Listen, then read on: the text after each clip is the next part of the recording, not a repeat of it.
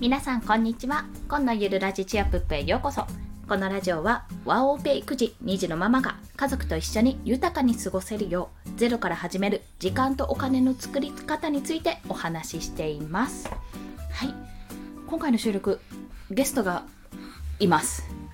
0歳息子ヒータンです。ということでちょっと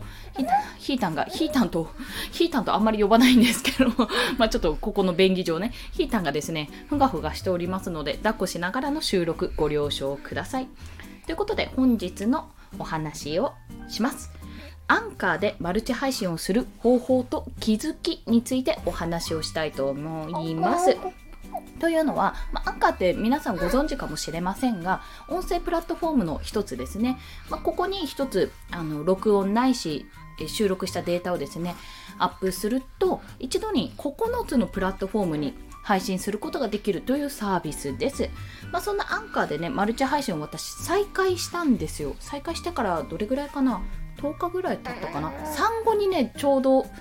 やっていたんですけどもそこからサボってしまってですねまた再開したんですけども、まあ、その時に感じた気づきも踏まえて今回はお話をしたいと思います、まあ、3つの、えー、ステップで お話ししたいと思うんですけども1つ目がアンカーでできることですね。2つ目がスタンド FM との違いです。3つ目は10日間ほどやってきた気づきです。それでは1つずつお話をしていきますまず先ほどちらっとお話ししたんですがこのアンカーというプラットフォームでは、まあ、先ほども言った通り録音もしくは外部のデータでマルチ配信ができます。だいたい9種類ですね。有名どころで言うと Apple Podcast とか iPhone にももともと入っているポッドキャストですね。とか Android だとこれかな Google Podcast とかですね。あと Spotify Spotify でも聞くことができます。まあその他にいろいろあるんですけどもまあそんな形であの1回こう要は収録データでアップしますってやったらもう9つのプラットフォームにバーって一度に配信できるので非常に便利というところです。でその他にもできることは予約投稿ができるというところあと概要欄にリンクも貼れます。で BGM をつけたり、まチャプターを変えることもできるんですよ。要は複数の音楽音楽データというかその音声データをですねつなぎ合わせることができるのでそういったことも可能とあとはあそのつなぎ合わせることができるっていうところですね。私すいません。この辺はね、ちょっといつもやってないので、詳しくあの申し上げられないんですけども、まあ、とにかくこう複数の音声データをつなぎ合わせて一つのものとして、放送として提供することもできると。あとですね、分析なんですよ。分析が割とね、詳しくできるのが、私は非常にありがたいと思っておりまして、まあ、どんなことがわかるかというと、えっと、今までに聞かれた総再生数とか、あとは推定のリスナーさん、まあ、30日間のデータを取った結果っぽいので推定高校視聴者っていうんですかね。あの自分のチャンネル私のチャンネルをもういつも聞いてくれてる人が何人ぐらいいるかっていうところを出してくれるのとあとアクティブユーザー。ちょっとねこの違いが微妙に実は分かってないんですけどもこれは過去7日間で聞いてくれている人、まあ、要は過去7日間で私のチャンネルを聞いている人がだいたい何？人でそこから過去30日間とか遡っていろいろやってみて、まあ、そこから算出する推定リスナーっていうのが何？人というような形で出る。ですよね。おそらく間違ったらごめんなさい。はい。であとは期間ごと1週間とか1週間7日間一緒だあと月月月ごととか30日間か7日間だったり30日間だったりとあの期間ごとの再生数も調べられます。また、あと放送ごと、この放送は何回聞かれたかっていうような形で再生数も調べられます。あとは使っているデバイスですね。リスナーさんが使っているデバイス。まあ、スマホなのかパソコンなのかっていうところもできますし、あとは、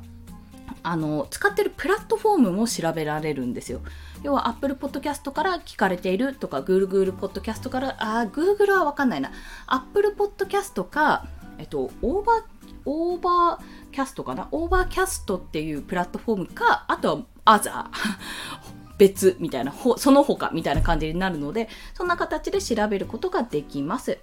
あとは、リスナーさんの、えーと、お住まいの地域ですね。と、リスナーさんの性別や年代もわかるようになります。まあ、これは登録情報なので、まあ、全然あの全くもって登録してない人のはあのはっきりとはその人が聞いたところではっきりとはちょっと出てこないんですけども、まあ、でもね国が分かるっていうのもまた面白いなと感じております、まあ、大体ざっくりそんな感じですかねあと、アンカーで逆にできないことですね。まあ、むしろスタンド FM さんじゃないとできないこともあります。それはライブ配信。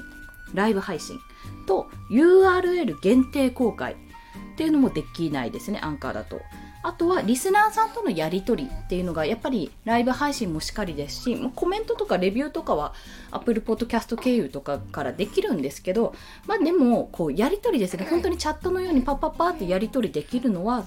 えっ、ー、とこれなんだっけスタンド FM さんまあ、これだけかなというところがありますね。あとはまヒマラヤさんとかもできると思うんですけども、まあ、でもスタイフさん私はずっとスタイフユーザーなのでやっぱこのリスナーさんとか、まあ、他の配信してる方とのやり取りができるっていうのも結構大きいかなと感じております。で、えーと、これがスタイフとの違いですね。はい。そして、まあ、スタイフさんは逆にね予約投稿ができないっていうところが結構大きいかと思います。まあ、で私がそのアンカーで出してるチャンネルとしていろいろ決めるところがあるんですよ。例えばカテゴリーカテゴリーが、まあ、スタイフさんだとトークとかビジネスとかそういうなんかジャンルで分けられてるんですけどもそれがねめちゃめちゃ細かいんです。あのアンカーだと。何種類だろう？すんごい細かい。何十種類もあるんですよね。で私はちょっとこの枠なんだろうなビジネス自己啓発なんだろうってとこだったんですが一応ね、まあ、ママなので子育てというカテゴリーでやっております、まあ、このカテゴリーが多いのでもし配信するのであればカテゴリー少ないとこ狙った方がやっぱり聞き聞かれやすいと思います、うん、これはだってまあ普通に考えてなんかすごいのも何十件も、あのあるようなところにチャンネルがあるところにさあいざ望むぞって言ってもなかなか難しいですよねって。子育てもね結局数えてみたら20ぐらいあったのかな。でも半分以上が外国の方だったのでじゃあ日本語でやってるんだったら結構引っかかるんじゃないかなと思って私は子育てカテゴリーで今やっております。あと自分の発信してる内容とかぶる方があんまりうん、私の見た感じるといらっしゃらなかったのでそれでやっていこうかなと考えてます。で、えっと、放送数はだいたい1から3放送ぐらいですね、1日につき。で、再生数は、えー、平均4回ぐらいです、1日。なんぜかしないけど、5月6日に50何回ぐらいプレイされててびっくりしたっていうことがありました。あとは、えっと、特定視聴者ですね。あ、じゃあ、推定視聴者だ。先ほどあ、先ほど言ってないや。推定視聴者は3名。まあ、これは私は勝手にフォロワーさんみたいな感覚で、あの、捉えています。と、ユニークリスナーが22名、22名ですね。これ本日の午前中の、えっと、本日といってもそうですね、収録なので、えー、5月の13日木曜日の午前の時点でのデータです。ユニークリスナーさんは22名くらいじゃないかと思われてます。はい。まあ、そんなデータ上で、あの、10日間ぐらいやってみて、そんなようなデータが出ております。そして気づきなんですけども、それを経た上での気づきが宣伝してないんですよ、私、このアンカーって。まあ、再開しましたよぐらいもしかするとツイッターで言ったかもしれないんですけども、ほぼ宣伝してない状況でも、まあ、聞かれてはいると。そして国内と海外、まあ、両方のリスナーさんが半々なんですよ。でこれねでも例えば3人聞いていてね3人聞いていてそのうちの1人が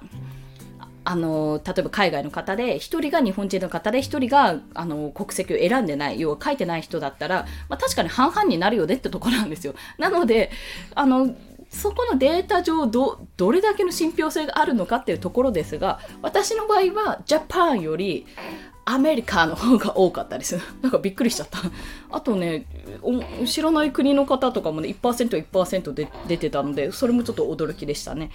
あとは、私、Apple Podcast がやっぱりユーザー数が多いので、Apple Podcast からの、から聞かれてるもんだとずっと思っていたんですよ。思っていたんですが、それよりもね、他のプラットフォームからの方が多いです。私の場合ドーナツ円グラフでドーナツグラフでね出るんですけども半分以上アザーっていやおそらく Spotify じゃないかなと踏んでいるんですよねもしかすると Google ポッドキャストとかからかもしれないんですけどもはいあとは飛び抜けて聞かれてる放送は今のところないです。要はバズりは特にないっていうような状況です。まあ、大体平均4回、3回、2回っていうような感じで聞かれてるのでおそらく毎回、まあ、毎回ほぼ毎回聞いてくださってる方が1名か2名ぐらいいらしてあとはちょこちょこ気になる人が聞いているっていうような形で聞かれてるんじゃないかという今の段階での検証結果でございます。まあ、そんな形であのまたスタンド FM さんとは違った見方で違った多分リスナーさんがいらっしゃるのでそういった形で見るのもまた面白いかなと感じております。ですので、まあ、これをもしツイッターとかで宣伝したらまた変わるのかとかそういった調査ですねを今後もしていって検証結果をお伝えできればいいかななんてことを考えてます。でもしマルチ配信ちょっとしてみようかなと、まあ、実はあの私の場合はボイスメモ iPhone のボイスメモアプリで収録したものをスタンド FM さんとアンカーにアンカーさんですねにそれぞれこう、えーと、データをやって配信をしてるわけなんですけども、まあ、そんな形だったらねあのいろんなところにこういろんなプラットフォームでマルチ配信ができるのでほんのひと手間ほんのひと手間だからまあそこをやってみるのもありなんじゃないかと思い今日はお話をさせていただきました。ということで今回の「合わせて聞きたいは」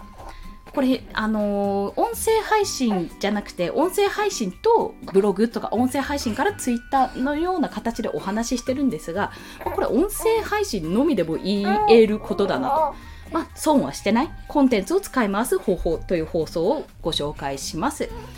要はね、まあ、なるべく楽にいろんなプラットフォームで自分の発信をしていきたいわけですよ。いろんなリスナーさんとか、リスナーさんもそうですし、フォロワーさんとか、こういろんな方に見てほしいわけですから。でも、時間は限られてる。さあ、どうしたらいいか。いやいかにコンテンツを使い回すかっていうところなんですね。なので、まあ、今回は音声配信だけのお話をしてますけども、このコンテンツを使い回す方法のところでは音声の要は台本をどっか台本を逆に流用してどこに持っていくかブログに使うブログでやる例えばノートに出すノートのフォロワーさんが、えっと、音声配信に流れるとかねそういったいろんなこう道を作るってことが大事だよってお話をさせていただいております。はい、まあ、よろしければというところです。それでは本日もお聴きくださりありがとうございました。もしこの放送いいねって思われた方、ハートボタンもしくはレビューなど送っていただけると嬉しいです。はい、まあ、今日は息子参戦ということでだいぶ声が入ってしまいまして申し訳ございません、まあ、こういった形がたびたびあるかと思いますが、まあ、なるべくそういったことのないようにしていきたいと思いますのでどうぞ今後もよろしくお願いします。そして皆さん、今日も一日頑張っていきましょう。コンでした。ではまた。